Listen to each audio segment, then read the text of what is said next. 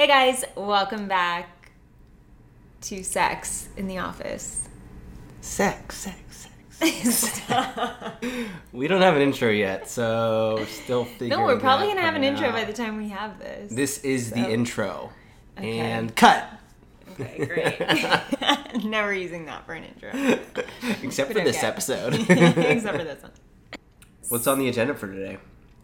I mean, Looks I- over at my list. Uh, we have a few his things. organized notes. Yeah, well, you have notes too, and but I think there's a few particularly interesting things on our list that are worth talking about. And so, why don't we jump right into visualization? Because it's something we've been talking about recently. It's something we both find interesting, and it's something we both use. And I think what's interesting about visualization, beyond the fact that it just works, is the different ways people perceive it.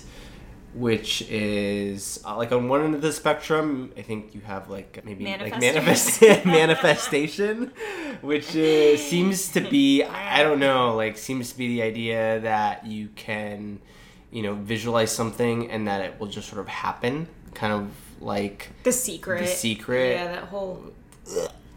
no, it's fine. The secret.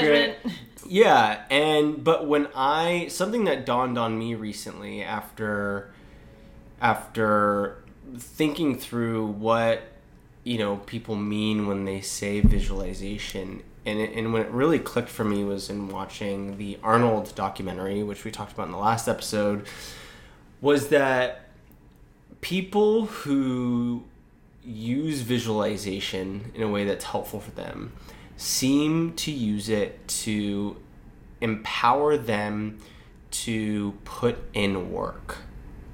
Hmm. As opposed to using it as a reason to work less because they think things are going to happen for them. Yeah, just by thinking. Yeah, it's like you think of visualization or you visualize what your end goal is, and therefore you work harder towards it because you can see You can what it is. You can feel can, what you're like, working you're towards. Actually, getting excited. You're getting clarity. totally. Um, you see yourself taking action. Therefore, you you have more confidence that you can take the action. So you Yeah. do. You don't double think it. You just do it because it's constantly in your head. It's just visualization makes it easier to work harder, but you have to do the work. It's not just making it easier to happen. It's making it easier for you to do the work. Yeah, and it's it's. I mean, the work is hard regardless. I just think it like, like I where I use this the most consistently is in the gym. In the gym, I am I am often visualizing what the end state of what I want is, which is how I feel, how I, frankly, how I look, how strong I am, lifting a certain amount of of weight, being a run, being able to run a mile at a certain pace. Like I think about those things and I imagine myself being able to do them, and I imagine myself pushing through and and being sweaty and being really in it and you know, in, in, in currently, I'm visualizing myself on the podium in this upcoming Spartan race that I have in November.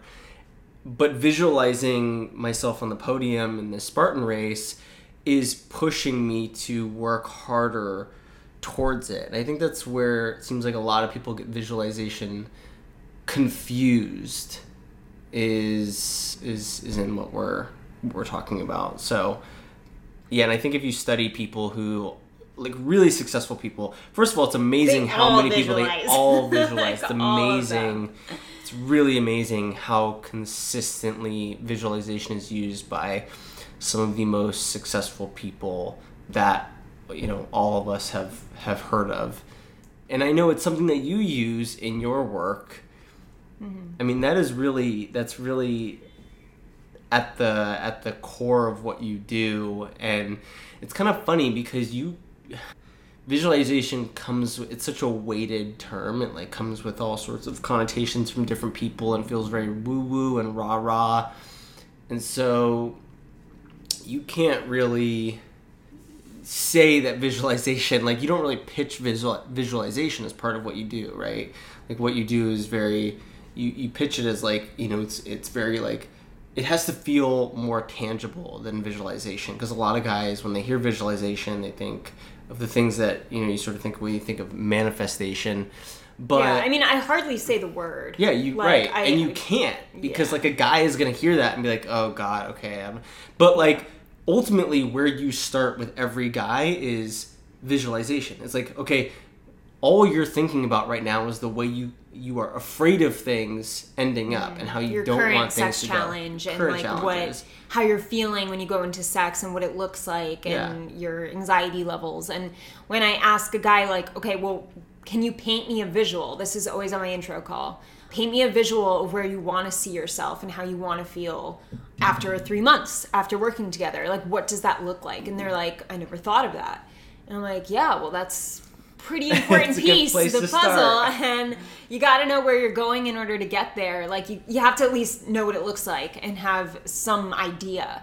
So it that's how i explain it without using the word visualization to scare anybody off because it really is about you know starting to put in your mind and in your body the feeling of confidence like the the look of of confidence. Like when you're having sex confidently and you're having fun and you're actually feeling connected and you're present with your partner, what does that look like? Because chances are it looks a lot different than where you are right now, struggling with anxiety and feeling disconnected and lacking confidence and feeling shy and insecure, right? It's like there's a different look and there's a different feeling. So we have to find that separation and you know help them know where they're going and that's all visualization Yeah, and I, I think the idea of separation is a really good segue into the other thing that I find is really useful for me to remind myself of because I'll go through periods where I kind of forget this, which is there's a difference between our thoughts and who we are. Like, we are not our thoughts, we are the self awareness around our thoughts, or at least you need to be the self awareness around your thoughts. Otherwise, you are going to be at the mercy of what is essentially a, as Tim Ferriss would put it, a neurotic roommate who is taking up space in your head and taking you on this insane, worrisome, high cortisol, like anxious, nervous wreck and the separation of of those random thoughts that pop into your head versus who you are and who you want to be is super important because I know during the times in my life where I've I've had the where I've been struggling the most is when I've forgotten to separate my thoughts from who I am, meaning the self-awareness around my thoughts.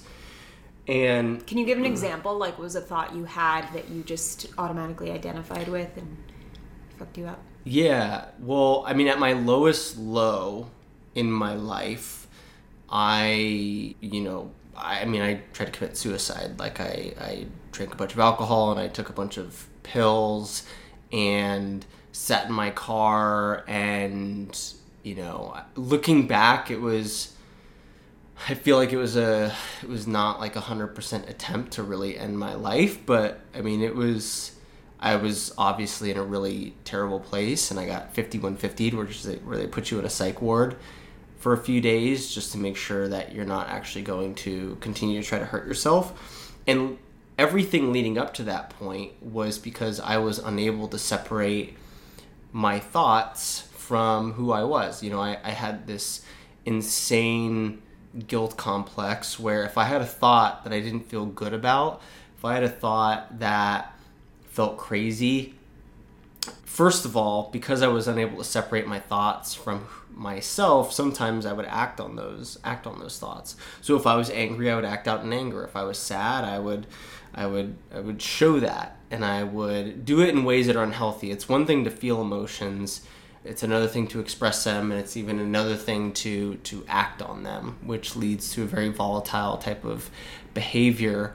And so there was a lot of different thoughts that I would identify with and, and not realize that because because I didn't realize that wasn't my thoughts, I thought I was this like bad, terrible person. And to some degree frankly i was because there was no separation and my behavior at the time. Was so erratic and selfish and really just not okay to myself and to the people around me and eventually once i hit this rock bottom and i realized that i need to be able to separate myself from my thoughts and not judge myself for some of the random weird crazy shit that goes through my head you know, I was able to kind of pull myself out of this very depressed sort of place. And it wasn't until I had the ability to realize that, you know, I, I am not I am not my own thoughts, that I could, you know, kind of be just okay. And and and Did that come and, with you? Go ahead. Sorry. well and just start start the journey of like trying to learn how to like love myself because up to that point I, had no self-love at all Is that when you started feeling like a sense of control? Like when you separated, like what did that actually like what did that realization steer you towards specifically? I, I never thought of it as a sense of self-control M- maybe but it was just the idea that i was not the neurotic roommate in my head who was who was you know pulling me left and right and up and down in all sorts of ways that didn't feel good it it freed up my mind to just gonna be okay with with who I was. And pull start to pull away from the idea that I needed to feel bad and guilty about every thought that went through my head. It's funny because I didn't grow up in a religious household, but I imagine it's similar to what it would be like to grow up in a religious household and to be told that you know your thoughts are sinful and all these things that you know like if you think this then then you need to repent it's like i never i mean i never at that time i would have said there's definitely you know not a god and there's definitely not a higher power and, and all these things i would have if you had asked me i would have immediately said out loud that i was atheist. But somehow this idea got in my head that i i was my thoughts and i needed to feel guilty about all things. And not only that but i needed to be punished for all of the thoughts that i felt guilty about. Hmm. So And I'm sure that thought or that belief made you just think more worse thoughts, right? it made me think more worse thoughts it and it made me punish myself. I was i realized i, I had this cycle of every few months i would i would i would punish my, like i would sabotage my own life. I would sabotage relationships. I would sabotage any momentum towards success that i had. Basically if it felt like life was starting to get good i would find a way to to make it bad again hmm. so you got what you felt you deserved. Exactly. I got what I felt was what I deserved, and it never led to anything. It it, it never ended. It was just a cycle because, you know, that I, I felt like I got what I deserved, and then I'd be okay with it because I felt like, you know, I was punished enough for a little while, and then you know, but then it just was this built up, building up of of different actions and thoughts that led to me feeling like I needed to be punished again, and yeah, it was it was something I really had to, you know, work work out of. I want to go back to like you used anger like if you had anger thoughts you felt like you had to like immediately act on that. What's like a healthy way what's an example of a healthy way to express anger versus a unhealthy way I mean, first and foremost, is an unhealthy way to express anger is to act on it, which is often mm, what so I was any doing. action Just yeah, just acting on it, acting on what you're angry about yeah, what, whatever it was. If I felt angry, it, it could have been punching a wall. It could have been often it was in the form of yelling. You know, sometimes it was it came out in a way that I, some people would argue is healthy, like going for a run or weightlifting. Mm-hmm. I would take out a lot of stress there but even even expressing anger in those forms means that I was using those things because I didn't know how to express them in, in what was truly a healthy way, I think, which is to deal with them by talking about them. Mm. Because if I'm angry about something, it probably actually means that I'm hurt by something. Mm-hmm. And if I'm hurt by something, it means that whoever is involved in that thing that I feel hurt about, because it always has to do with someone else. Like life is life is relationship challenges. And if I'm angry and it means I'm hurt, it means that someone else is involved in that thing that I feel hurt by. And so dealing with anger in a healthy way meant communicating with someone that I was hurt or that I was sad or that I didn't feel good about something. And that was one layer. I think on top of that, you know, where anger comes from is also important to to think about because sometimes the anger can come from feeling mm-hmm. hurt over something that I probably just didn't deserve for me to feel hurt by. Like it was something that I took personally that was completely not personal. Like someone hmm. did something and I went into this, you know, chronic assuming way of thinking and decided that the action that they did had something to do with me and that it was on purpose. And really, it had nothing to do with me but because of these assumptions I was making, because of this really this this way of thinking, which was you know to some degree like the world revolves around me. I wouldn't have thought of it that way at mm. that time but that is sort of how you go through the world i think when you're angry and depressed and, and you're just dealing with all this because yeah everything's happening to you. everything is happening to you. Then you know i would i would get angry from that because i was hurt by something that i probably shouldn't have been hurt over taking life way too seriously.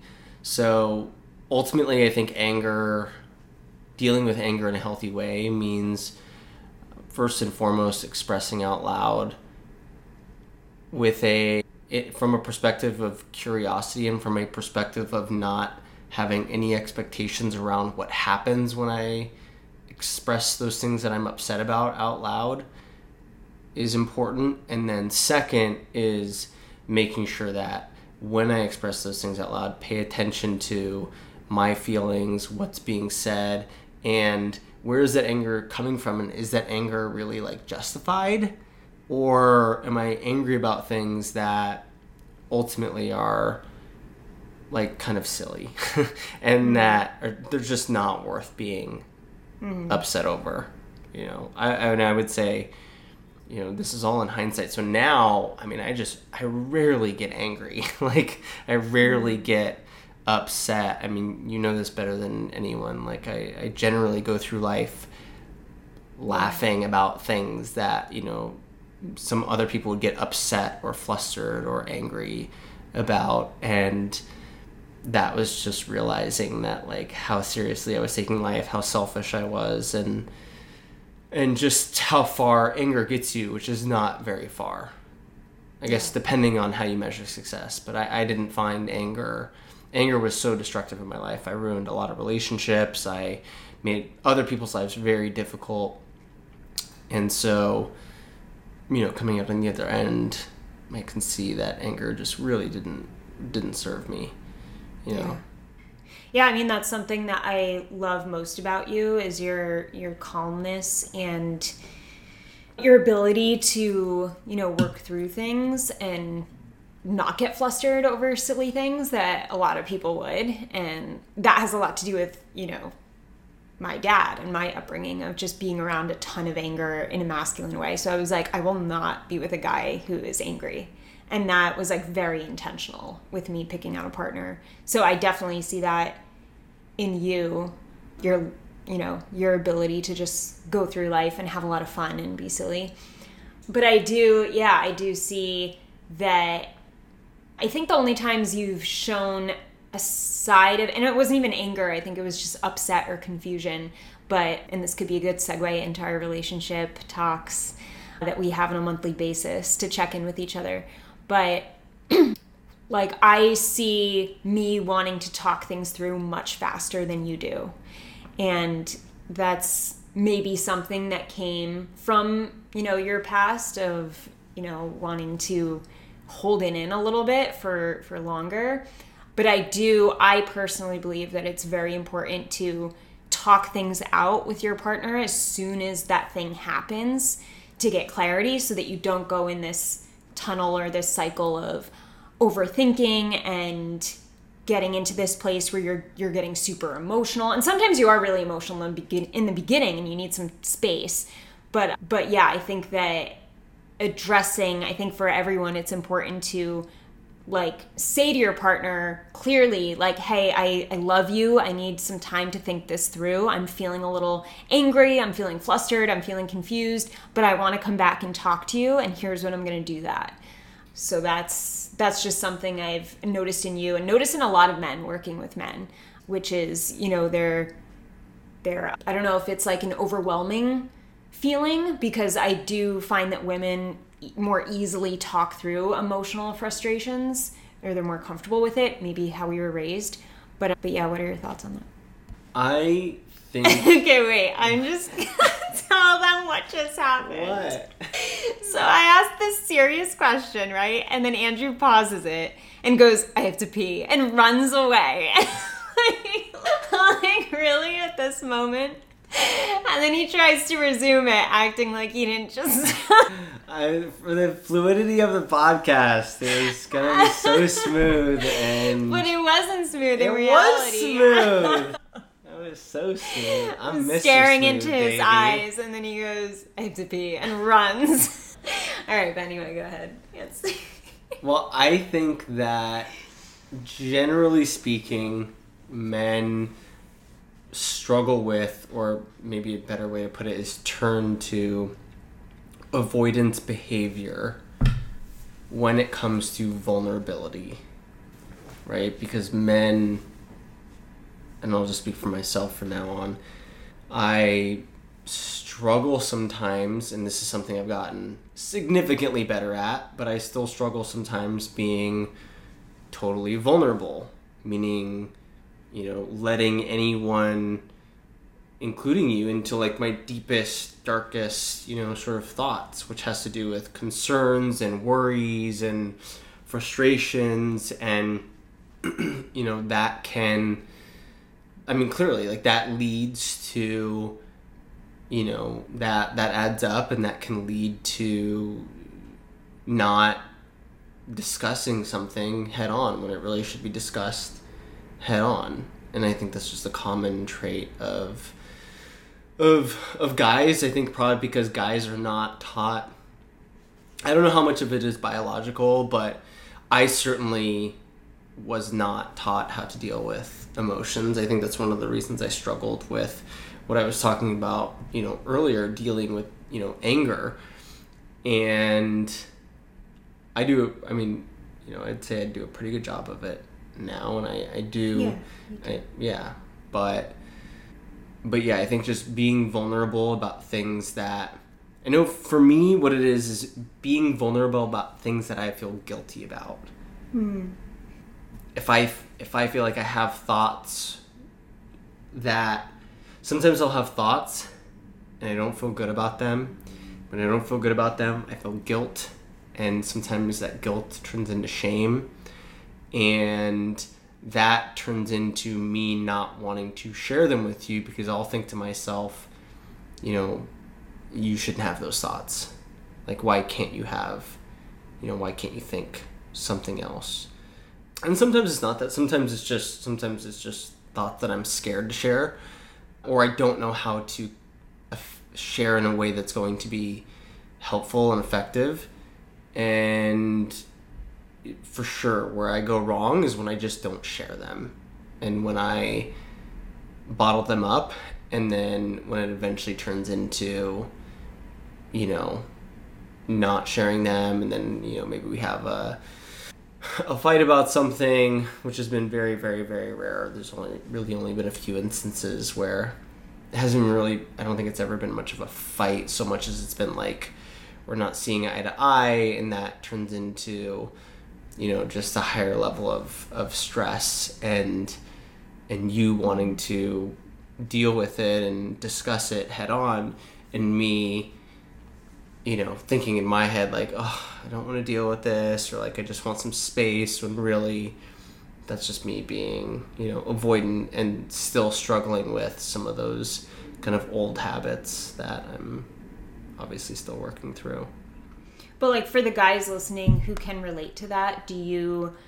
would you say that it's like a skill you can work on and improve over time so that you know, cuz being cuz you know, I know your your progress in terms of being where you were at, being like completely shut down before we were together, you know, based on what you told me.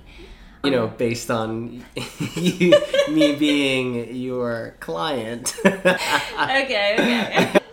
To bring that up. But yeah, so I've Got that seen part that. right. Load off my chest.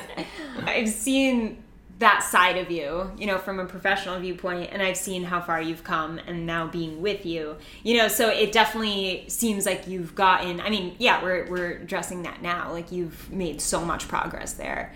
So for for you guys listening or you girls listening, you know, it's totally something you can work on. And if you feel like that's why like the one thing I'm not crazy about in terms of the attachment styles, like oh, I'm an avoidant, right? Like you start identifying so much or you can. You yeah don't always yeah do. i mean if, if But- you're if you're identifying with it and you're saying i am this then you're fucked if Yeah. if it is i have avoidant behavior tendencies. and you are separating yourself just as if you were to separate yourself from your thoughts then i think that is perfectly healthy Yeah. Because, no, I do too. But it's all you hear are people saying, I'm an avoidant. I'm an anxious that's, attachment. that's not that's not good and that's yeah that's not helping you because it's kind of like it's kind of the same thing about your horoscope you kind of start finding a sense of belonging in where are we going with this babe? No no no no no.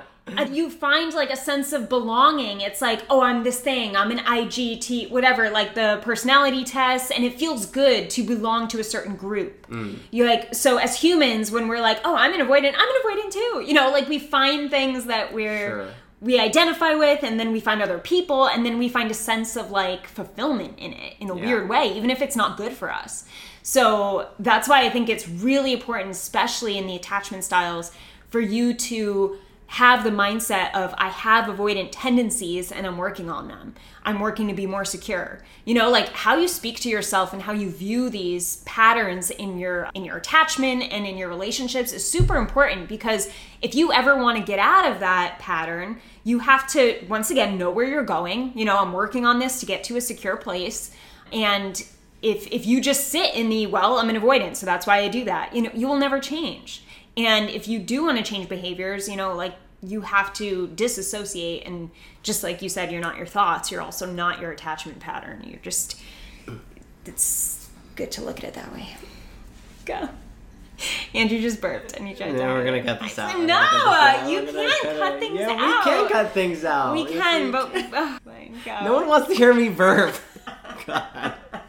In terms of overcoming avoidance behavior, I mean, the main thing is so the, the deepest, darkest fear of someone who is dealing with avoidant tendencies is the fear of being vulnerable and of being rejected. The fear of being not loved, a fear of people not liking you, a fear of being unlovable if people knew who you quote unquote really were. And for me, attachment theory and specifically reading the book Attached, coupled with a book called The Gifts of Imperfection by Brene Brown, was incredibly enlightening because once this all clicked, because when I read Attached, it was I mean I felt like I was reading a book about myself. Me too. It was it was it was it was uncanny. It's an incredible book. It's it's called Attached. Do you know who the? I, I have no idea who the author is. I can't remember. I'll bring it over. So once it clicked, and I realized, oh, the thing that I am avoiding. Who's the author? Amir Levine. Amir Levine and Rachel Heller. Really, I mean, for me, life changing book. Once I realized what my deepest fear was, once it was all laid out in this book, knowledge became power for me in this case because it became very apparent to me that in order to overcome my avoidant tendencies meant to tackle my deepest my my deepest fears head on and my deepest fears were the things that I was avoiding. So what was I avoiding? Well, 10 out of 10 things that I was avoiding were conversations with people. I was afraid I you know at different points in my life I've I've I've you know dealt with people and had relationships and acted out in ways that I didn't feel good about. And when that was the case, instead of dealing with those issues that I had with with people, instead of you know saying out loud the thing that I did wrong and apologizing for it, I would avoid it. And all those different conversations, you know, added up, and in some cases, kind of ruined different relationships. So what I did was I made a list of all the things that I had been avoiding. I, and really what it was I made a list of all the people I had to have a conversation with who who I had been avoiding. And some of these things went back almost 10 years. Some of these hmm. these things I had to talk about with different people and I I just knocked out every conversation within 3 weeks. Wow. I I texted or called every person and found a time that worked for both of us where they would be available and I with no expectations going into these conversations other than I am going to say out loud the thing that I have been avoiding that I you know either feel bad about or feel upset about or angry about or feel hurt about and and I'm just gonna go through all of them because that is what feels like the weight of the world on my shoulders. Mm-hmm. And what I found was after every conversation, what I was met with was love and empathy and compassion. And oftentimes, the other person who I had the conversation with would express their own shortcomings and you know things that they were dealing with and you know frankly it got easier every conversation got easier than the last hmm. because after i had the first conversation yeah. and i well it, i think it had less to do with practice and more to do with the fact that after the first conversation that i had and i was met with love and compassion it was like oh that wasn't nearly as bad as i thought it was going to be. And then I had the second conversation, and it was the same thing. Hmm. It was love and compassion and like a big, you know, hug. It's like, oh, that wasn't. It was like my. It was like my deepest, darkest fear of being rejected, being unloved, being unlovable, was just totally obliterated.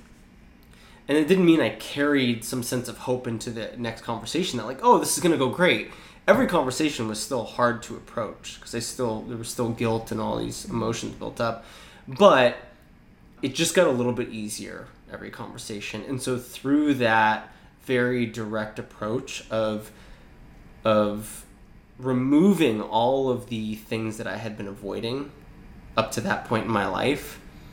First, first of all, it was like the weight of the world was lifted off my shoulders. I mean, it was really incredible how freeing that was. It was the lightest I've ever felt in life. I mean, it hmm. was it was completely life changing, and I, I moved through the world very differently since having those conversations. That's And- interesting because I had one situation with a girl who I that I forget what the website was called, but it was basically like you can send secret messages to people who had a certain website or something in like 2009. And I sent this girl who I was jealous of this message that was just so mean. Like and she knew it, she found out it was me. And I was like, fuck, she wasn't supposed to know. So she found out it was me and sent me a message back like, "Thanks, Steph. Like, I really thought like you were better than this or nicer than this." Like, and it was mm. it crushed me, and I was like, "Oh my god!" And I was at the lowest low. Like this freshman year of college, I was a bitch. I was crazy. I didn't give a fuck about like anyone, myself included.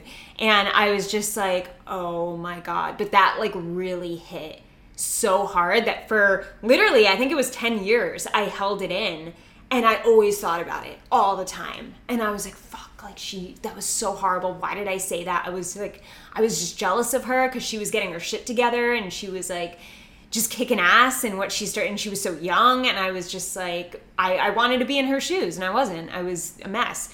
So I, I remember like 10, literally 10 years later, maybe more, just walking around with my roommate at night and like telling him how guilty I felt still. And he was like, why don't you reach out to her? And I was like, that's crazy. Like, it's 10 years, like, blah, blah, blah. Like, she's, you know, she's like, that'd be so awkward. I don't know if I could do it. And he's like, it sounds like you have to do it. And I was like, you're right. And that night, I reached out to her and I was like, this is so random. And like, I, I just remember saying this to you, and I'm so, so sorry. Like, I was just so jealous of you. And I said those cruel things to, to you know, just out of jealousy and and I'm I hope you can forgive me and I I think it's amazing what you're doing. I'm really like proud to see what you're doing or whatever. Happy for you.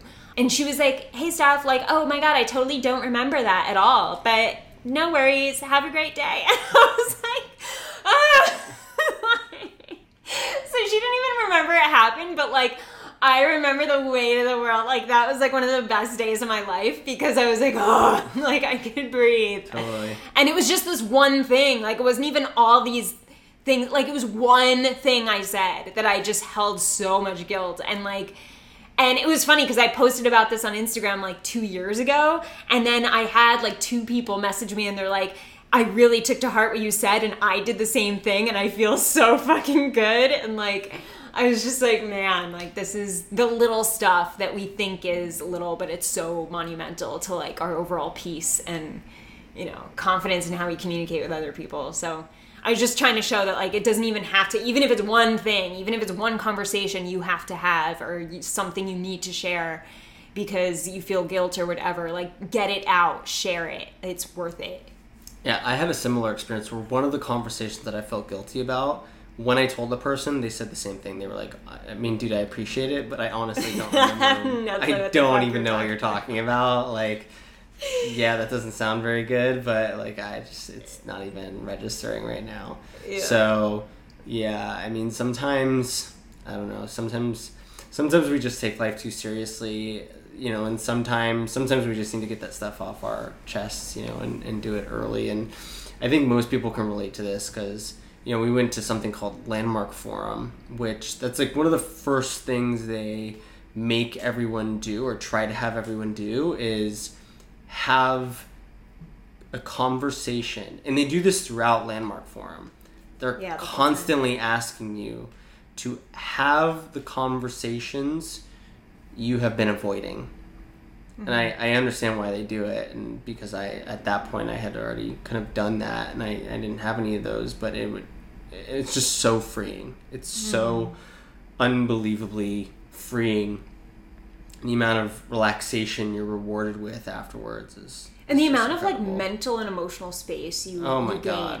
And it's like people wonder, like so people wonder why their energy's so low, why they're tired all the time, and like this shit has a lot to do with that. You know, like when you're holding and suppressing feelings in, and things you need to get off your your chest and share, like that slows you down in life like well in particular something is i think guilt and shame mm. and this is this is where the gifts of imperfection by brene brown i mean the whole book is about shame. And that is particularly i don't know what the word is difficult dreadful heavy. And so the things that we feel guilty about like what you and i are talking about specifically is is is really tough. But anytime you're holding something in or suppressing something is you know, there's just, I mean, frankly, there's just no point, right? Mm. Like, that's just, that's always us overcomplicating a matter, right? Yeah. That's always us, you know, that, that is, that is synonymous with, you know, the, the person who would rather take a pill to deal with you know, being overweight, for example, as opposed to working out and eating healthy, you know, or taking a pill. I mean, you know, I, I think that is, I, I, I'm just thinking out loud at this point, but I, I wonder what percentage of people taking like antidepressants are people who just simply don't want to deal with hmm. the shit in their life and have these conversations and like i would rather take a pill that numbs me than have these incredibly what feels like will be incredibly difficult conversations. Like i just i will do mm. anything to avoid having these conversations and dealing with the thing that feels like just dreadful and like a mess. I'll bet that percentage of people is pretty high. Yeah, I agree. because because what that is is is just like a lot of forms of avoidance. Like it's you're just avoiding right? It's just another mm. way whether it's taking a prescription or it's having some sort of outlet that makes you feel something other than what it feels like to sit alone with your thoughts mm-hmm. is is you avoiding something that you're uncomfortable with. And I think also like going back to the fact that you don't have to have expectations like when you're sharing with someone super important. like they like you just have to share. You are sharing to share. That's why you're doing it you're not doing it to become best friends again with the person. Yeah. you're not doing it to make them feel a specific way. Or to get a um, response from or to them. get yeah a certain response that you feel you need to hear. Like no you're just you're sharing. You're sharing to share. And I, I remember like making amends or trying to like getting something off my chest with another girl who used to be a best friend of mine. And and and I, I shared with her and she just hit me back with a ton of resentment towards me and I just like I let it go because I'm like I'm not here to argue and like start something up again. I was just here to share my truth. I didn't say that to her, but I I basically just, you know, kept a boundary around that conversation going out of hand. So, I think it's just important to know like, you know, you're you're sharing to share. yeah. But but I think that also tying this back to relationship check-ins, which is something Andrew and I do on a about a monthly basis. We have check-ins where we go through certain prompts to help us reflect on the last month in our relationship, how we're feeling about each other and the current state of our relationship and our life our lifestyles as individuals being together. And I think this is it's also important to have I think what's what's so powerful about relationship check-ins is that you're creating this space of of of honesty and sharing and allowing your partner to share what needs to be shared without judgment and without you know just really trying to hear them. And i see through my work i see so many men because i work with only men so i see so many men not wanting to share. Once again like what andrea was saying not wanting to be vulnerable or fear of vulnerability because you know what if they're rejected after they share and she she rejects them in what they say. So but if you don't if you aren't vulnerable and you're not sharing then you're not able to be your full self. And then she's not seeing the real you and she can't fully connect to you if you're not the real you and if you're hiding in shame. So i really encourage anyone listening to this to have check-ins with your partner where you do have that time specifically dedicated to sharing with each other without judgment and without expectation but sharing to try to understand each other hear each other's perspectives out and make sure that you're a strong team moving forward yeah let's i why are you smiling at me like We're that? taking votes. This is a vote. I'm voting. We go into more detail about this on the next episode because I feel like we could talk about we could Mm. Oh, talk about sure, the okay. check-in for like half an hour, and we're we're gonna have a check-in on Sunday, so we can express from you know that perspective of what we talk about, what the experience is like, and also we can share. We have a specific format for the check-in, so we can share the details of that, so that people have a better understanding of like how do you even go. What does a check-in mean? How do you go through it? What questions do you ask? And you know, think about set and setting and context and all those things. okay yeah it's good for the next one Deal. Mm-hmm. Boom. deal vote you have my vote Fist pump. Mm. Boom. I mean fist Bump, not pump. All right. Thanks for listening, everybody. Thanks, guys. I'll see you in the next episode, and we will talk about relationship check ins and what that can look like for you. And other things that are surprising and mysterious. Yeah. Oh, we didn't share a funny thing. Yeah, we also Remember didn't my talk about our life and business Oh updates. my but god. yeah. This is so long. I know. Well, you know, we're living pretty interesting lives, so lots to share. You better keep listening. Okay, bye.